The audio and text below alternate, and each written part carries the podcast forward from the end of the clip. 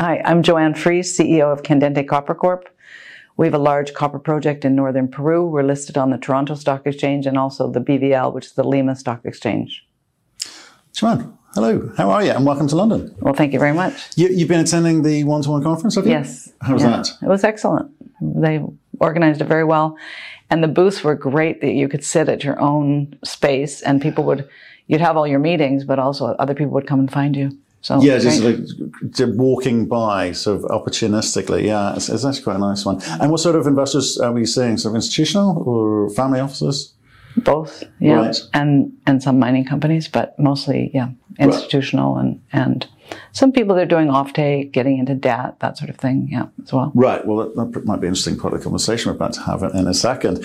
Um, copper clearly very topical, thematic, pretty well understood, marching into um, infrastructure rebuilds and EV thematics. Um, say you're, you're obviously very popular. What were the kind of questions that people are asking um, of you at the conference in terms of these investors? What, what do they need I think the biggest one is timeline to production. Right. Okay. And then just what are the next steps? Right. And yeah, why are we so undervalued? Well, isn't it? Well, it's funny, isn't it? The market's quite a strange place at the moment. The, I mean, copper price was at 430-ish today. Um, great. Been a great run for 18 months. Equities, not so much. What's going on? Well, the, first of all, the world's turning upside down right now. Mm. Nobody knows where to where where to think the next you know place to make money is. Mm. Although I heard on Bloomberg Radio last week, just before I flew over here, I, lo- I re- a phrase I really like. Um, basically, right now in the current markets, there's nowhere to hide unless you're in commodities. Yeah.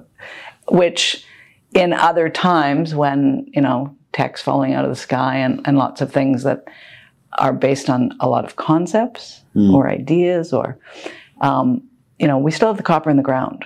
Gold mines still have the gold in the ground. So you know it'll change what what um, certain aspects of that but but the basic core of what our companies are based on still there. That's a great line, isn't it? Because it's, it's, it's, kind of like getting back to fundamentals, getting back to basics in, in, a way. And I think obviously metals markets hopefully can deliver into that. And uh, maybe this, we're in a sort of temporary uh, dip at the moment. So look, look, I want to talk about um, your project. It's a big project. So why don't you remind people of some of the numbers out of the PEA? Sure. So the resource, now on the Cañariaco project, which is in Lambayeque of, of northern Peru, we have three porphyry targets. One, Cañariaco Norte, we've done most of our work. It's all drilled off, and yep. we've just finished a, an updated PEA, new PEA. Cañariaco Sur has 15 holes. It also has a resource. Mm. Quebrada Verde, no drill holes yet, but yep. from surface looks the same. So if you add Cañariaco Norte and, and Cañariaco Sur together, we've got 14 billion pounds of copper, 4 million ounces gold, 92 million ounces silver, and some moly. Mm-hmm. Our earlier work from 2011 to 2014, where we did, we were in pre feasibility, we moved into feasibility, um, did about half of it, and then shut things down because mm-hmm. nobody cared by 2014 what was mm-hmm. going on in the market and equities. Yeah. yeah. Um, in any event, at that time we looked at 95,000 ton per day throughput. Um, added a roaster for arsenic because we had a little bit of arsenic mm-hmm. and roaster cleans it up and um, just a standard, I'm going to say, typical mine plan yeah. and infrastructure. Over time, what we realized is that we didn't need, we probably shouldn't need the roaster because our arsenic was estimated one to one and a half percent instead of the four percent that Codelco built the roaster for. Right. Um, we also, I just wanted to see if we could improve the project, have a lower capex because Peruvian pension funds can potentially do half of a $1 billion capex. Mm-hmm. So that was our goal was to get a capex of a billion. We managed to do mm-hmm. that. Mm-hmm. Um, I also wanted to get not use wet tailings. Right. And it is more expensive to use dry stack. But again, Ausenco's work, we managed to get rid of what would have been a, a much larger area of, of um, influence because mm-hmm. wet tailings separate from from your waste. Yeah. Now it's going to be co- placed, co-placed, commingled, and dry tailings right. and waste. Right. So ESG wise, a much better For footprint sure. and just operation, um, and less cost because you don't need the roaster, less permitting, right. cleaner, and then this lower capex. Now that doesn't mean the bigger companies wouldn't still or couldn't build this at 95 and even 110,000 tons per day, which, okay, then the capex is going to be 2 billion, maybe a little more. Um, but I don't have the studies to show that. I'm just Yeah. estimating based on what we did before. So our new PEA, a billion dollar capex at and the, using 350 copper as the base price, base cost. Um, then we have also have an NPV of the billion dollars. Um, that's after tax because pre-tax it's two. Sure. But then at 450 copper, it goes up to 1.8. So price of copper means a lot to you know changing the economics. Yeah. So the scale of the scale is very attractive to, to majors with the balance sheets and access to cheap, you know, capital. For you, what I want what I want to understand is clearly difficult markets for everyone at the moment across the board, not just mining, like across the board. Yeah, It's- period. It's, it's Yeah. tricky, right? Um, it may be temporary, m- may take the rest of the issue to get out of it. Who, who knows, right? Lots of opinion on that. How do you navigate the, the, the choppy season? Because you've kind of got the Peru discount. I suspect people are a little bit nervous at what's, what they're seeing um, from the government there. You've kind of got these small market cap companies, 45, 50 million market cap, um, with a 1, 1 billion uh, capex re- requirement. Um, and obviously, just generally, people aren't giving value to the kind of copper companies that we seem so desperate to find. So, how, how, how do you look forward and how do you deal with that? First of all, let's start with Peru. What's going on? They've got a leader that isn't educated enough or trained enough, capacitated enough to be running a country. Um, but he also didn't didn't do a lot of stupid things that people were sorry, harsh things that people thought he might do. Yeah. So he was in a political, he is in a political party that talked about nationalizing the mines. He never necessarily said that. And when he got into power, he quickly realized that, as Humala did 10, 12 years ago, um, that mining is the engine of growth in, in the country. Yeah. And without it, you're not going to have a tax base. So he actually, and he brought in a lot of experts, people that know what they're doing. Uh, Julio Velarde, um, running the National Bank, Pedro Francke, running economics minister, um, economy and finance, and listen to them. So then he realized, oh, wait a minute here. Right. And, and what people started showing is how much the tax base has increased with the price of copper and the price of gold, the price of metals. So he's, he's learned his lesson on that. And, and he hasn't, you know, been doing anything. Not, nothing's changed in the mining laws. Right. In the uh, taxes to be paid, it's 30% base tax and, and, and a royalty based, sorry, profit based royalty. Um, hence, as I said, our NPV at 350 goes from 2 billion before tax and 1 billion after. So those Yeah. taxes are pretty, pretty hefty. Um, and by the way, 50% of those taxes goes back to the region. Yeah. And we're Okay, the, we're that's the good. only big project in Lambayeque. Okay. So all the other ones near us are in Cajamarca. But you were asking what, what Castillo's done. He's basically trying to tread water and stay in, stay in power, but it's not gonna not gonna last that long. So should should investors be nervous about investing into um, Peru? Has it stopped? And I guess the second part of that question is, you know, has it stopped foreign direct investment? I was just gonna say, country?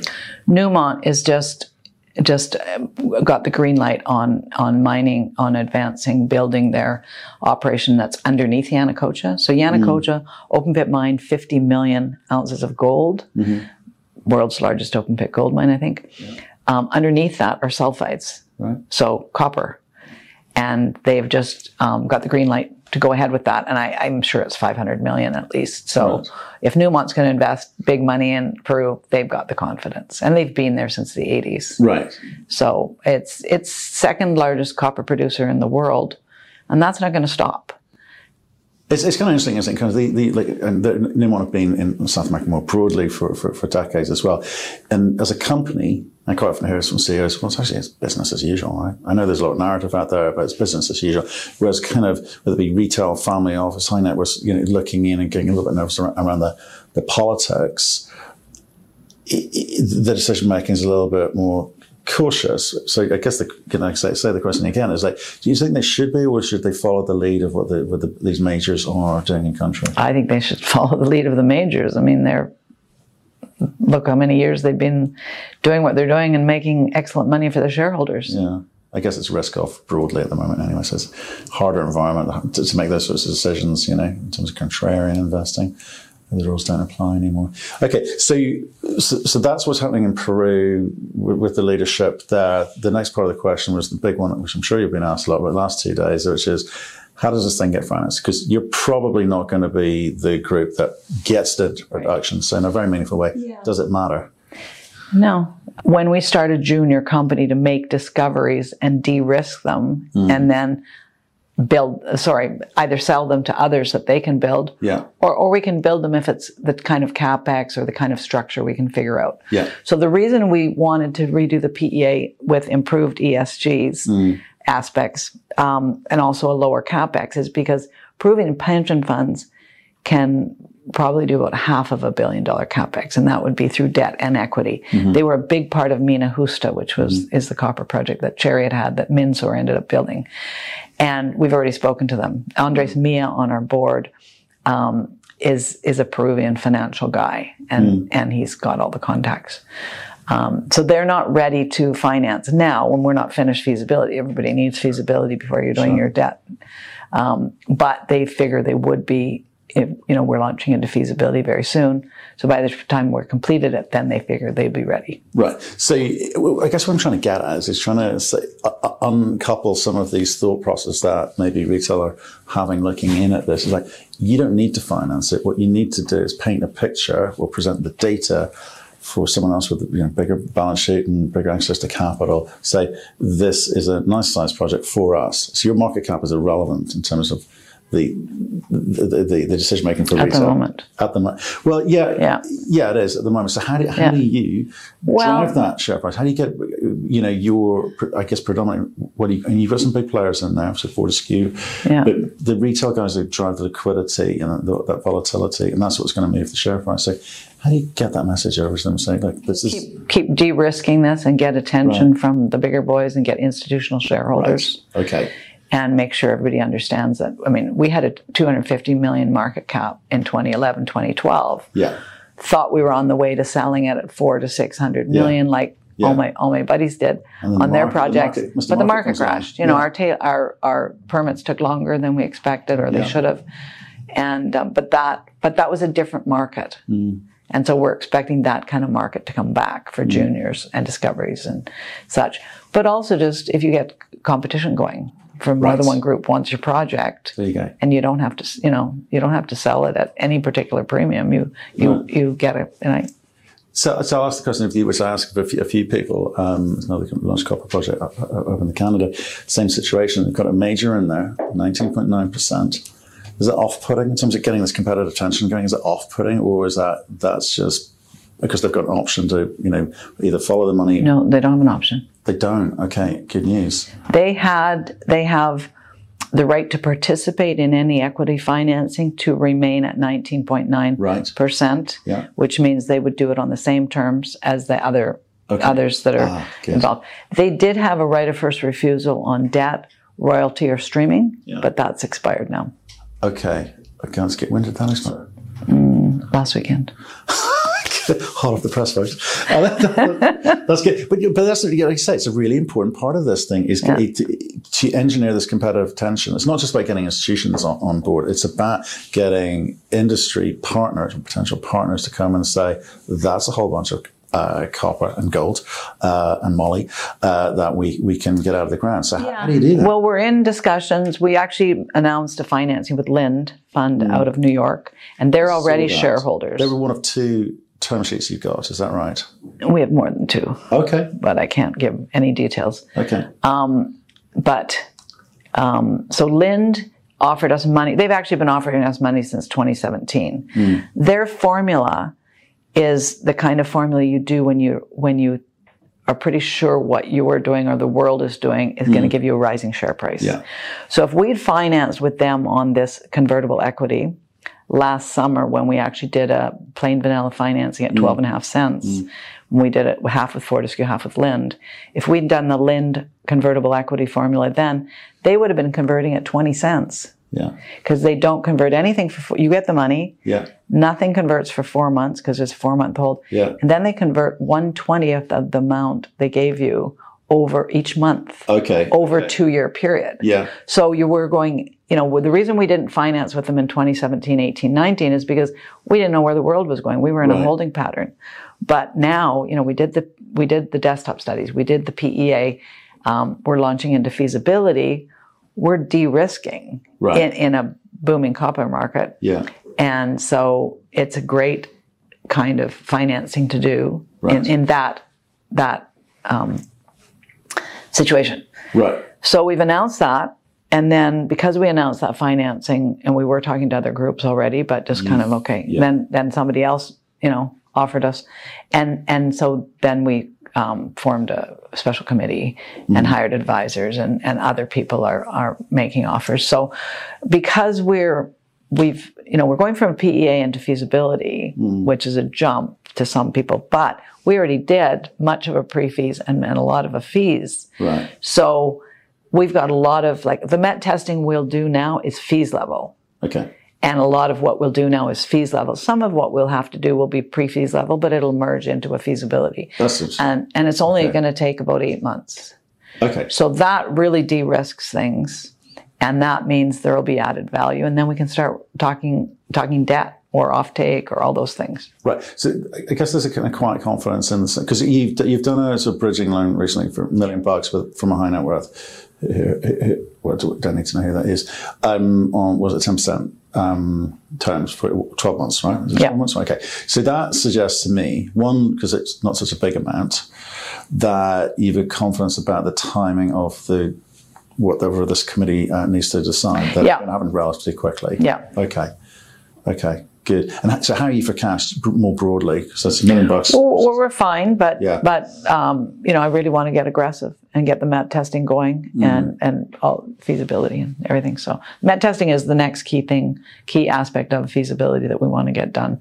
Because once we've done that that Yeah. level, then we can be starting d- discussing offtake and you know Right. So, so just in, I just want to understand strategy. What's going on up, up, up here? You know what you're doing. So, um, those conversations are happening. But once you've sort of agreed what path you're going to go down, would that mean that you possibly come back to market for a little bit more to kind of carry you through until the end of the that funding or whatever structure it is that you, you come up with with partners? No, I expect the financing we do out of this this strategic interest to be um, sending us on our way and Okay. bringing in that other shareholder we wanted that kind of balances out Fortescue. Okay. Yeah. How does Fortescue, how does Fortescue feel about that? Oh, they're they're um, they're mostly just wanting to make sure whoever we're bringing in are good shareholders.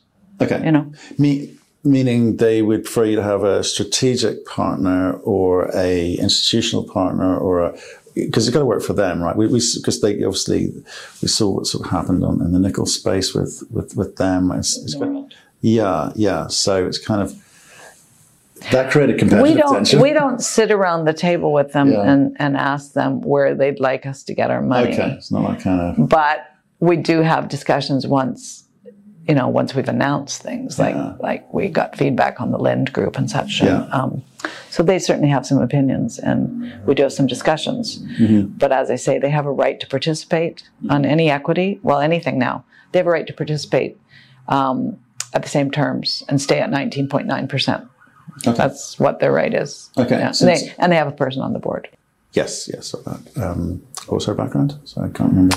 just long term with fortescue Okay. Yeah, she's sort of a country manager or logistic. I don't know. Yeah, she does a lot of social stuff, but also just um, Which is not to be not these days, because crikey, Yeah. such a big deal, especially with the the funding component. I mean, because we've got polarizing views when we speak to people about that side of things. Um, the social side. yeah, There's no country that you're not going to worry about social aspect. I was I was talking to somebody from Norway yesterday, yeah, and we it was an interesting discussion because my dad was actually instrumental in he he negotiated the first de- oil deal with the Norwegian government in 1976. Brought Amoco in, and he was president of Amoco Norway for about six years, living in Stavanger, and um, so Norwegians are used to making great money off the coast, but they don't see any of that. Now they want to be developing some base metal mines, and people are like, no, no, no, no, no, not my backyard. And so, you know, you think it's not just where there's poor people that don't want mines in their backyard. It's across the world. And and we're I actually one of my comments in some of my explanation of where we are with the copper world um, is COVID. Mm-hmm. COVID made people realize everybody has a right to see a doctor, get that vaccine if they mm-hmm. want it, um, an education. Mm-hmm. You know, which means they need they need all need internet. They all need electricity. Right. But it it really showed the social inequality because some people had to go out of their homes to get food. They had to work outside mm. and expose themselves. Um, so it's a, it's I think it's kind of a, a, new world of people caring about each other well, to some degree. So. I do hope so. Yeah. Because if you want if you want a greener world, COP is a big part of that. Like I say, we don't all understand the, th- the thesis of it, but the not in my backyard mentality perhaps it makes things a little bit difficult. So we, we talked a lot about usually oh, First Nations, and then it became a sudden realization and NGOs have a part to play in this, and then there's kind of social license more locally or even regionally in some cases. It, it can stop projects in their in their tracks. So I mean, I mean, you talked about some of your programs in, in your PowerPoint. I noticed. I mean, what sort of things are you delivering locally? Well, it's an agricultural economy. Yeah. Um, 48 caseríos, like little hamlets, so groups yeah. of houses. Yeah. Um, in there's the upper part, middle part, and lower part. Mm. The lower part is um, very rich soils, mm. lots of coffee, lots of fruit. Middle part, some of that, and, and some more subsistence farming. Upper part, pretty much subsistence farming. So nice. they, we've we've actually had a program to help them grow quinoa and they were growing a lot of potatoes. They, we also had a program to help dry mushrooms, has, which has become very famous, mm-hmm. Angosta marihuana. And they're sold, they're specialty. Right. So they're sold in a lot of um, places. Um, and they just but, needed ovens to dry them. Yes. Right. Yeah, they're just they're just for food, nutrition. Okay, dry nutrition. Okay. Yeah, yeah. Um, but you know, you have to find what people want to do. Mm. When we first suggested quinoa, the people weren't used to it, and they actually we had a very interesting meeting with with I can't remember if it was probably around twenty people mm. in a room, big table, and they said we don't want to grow quinoa. I said, hey. Can I grow quinoa? You yeah. you do whatever you want. Yeah. I'm just helping, you know, trying to introduce your soils can't grow coffee and quinoa sells for more per pound in New York than coffee does. Light bulb. So, yeah. you know, maybe you'd like to try it, but yeah. then we had an agriculturist to help them. And, and in the end, um, the quinoa did take off in some places and others no. Okay. But doesn't matter. You're just trying to help them have a better life through the farming they want to do. Right. And have the space to do it. And but like you say, you can't just walk in and say, you must do this or you should do this. You've got to work no. collaboratively. We have um, a commitment on our, on our agreement for surface rights. Um, from before and that we were will duplicate and make some modifications but it was 1.5 million soles over three years mm. and the people that decide where that money goes mm. it's a committee okay. committee of administration. Three people from the community, so one from the high part, the middle part, right. and the low part. Yeah. Two people from our company, and then it was somebody from a university. Now it's it's the Cámara de Comercio, the Chamber of Commerce, right. um, in Chiclayo, that right. can help them meet more people um, with businesses. But it's it's sustainable development projects or right. shared value projects. Right. But it can be education, it can be moving towards electrification, it can be whatever they need. Yeah, and yeah. and this team um, committee decides. So is your message right? to shareholders, anyone looking in at projects like this, more broadly, wherever they want to invest their money is like if you don't do stuff like that, your project is likely to or more likely to fall over locally or be blocked locally? Or do you think actually we could probably just keep ourselves to ourselves? It'll be it'll run the same way. Oh no, you you have to be doing that, right. and you have to be very careful that you're not that your money is going into projects that yeah. benefit as many people as possible, and not. And that's one, been the problem. Person, is it, it's yeah. easier just to write a check to one person. Yeah. But that solves nothing. Well, that's very unethical, but you know, Yeah. it's just people seem to think. Anyway, whatever. When that happens, Trickle down economics doesn't work. okay. Um, well, let, let's let, let's kind of get for your shareholders sort of look, look to the future, right? Is because, like I say, you're you're going through a kind of rapid delivery process over the next eight months, right? You, Those conversations are happening. Uh, this is what people want to hear. What do you, what would you point them at as moments for growth? Like I said, market's been hit. Market cap is what it is. Share price is where it is.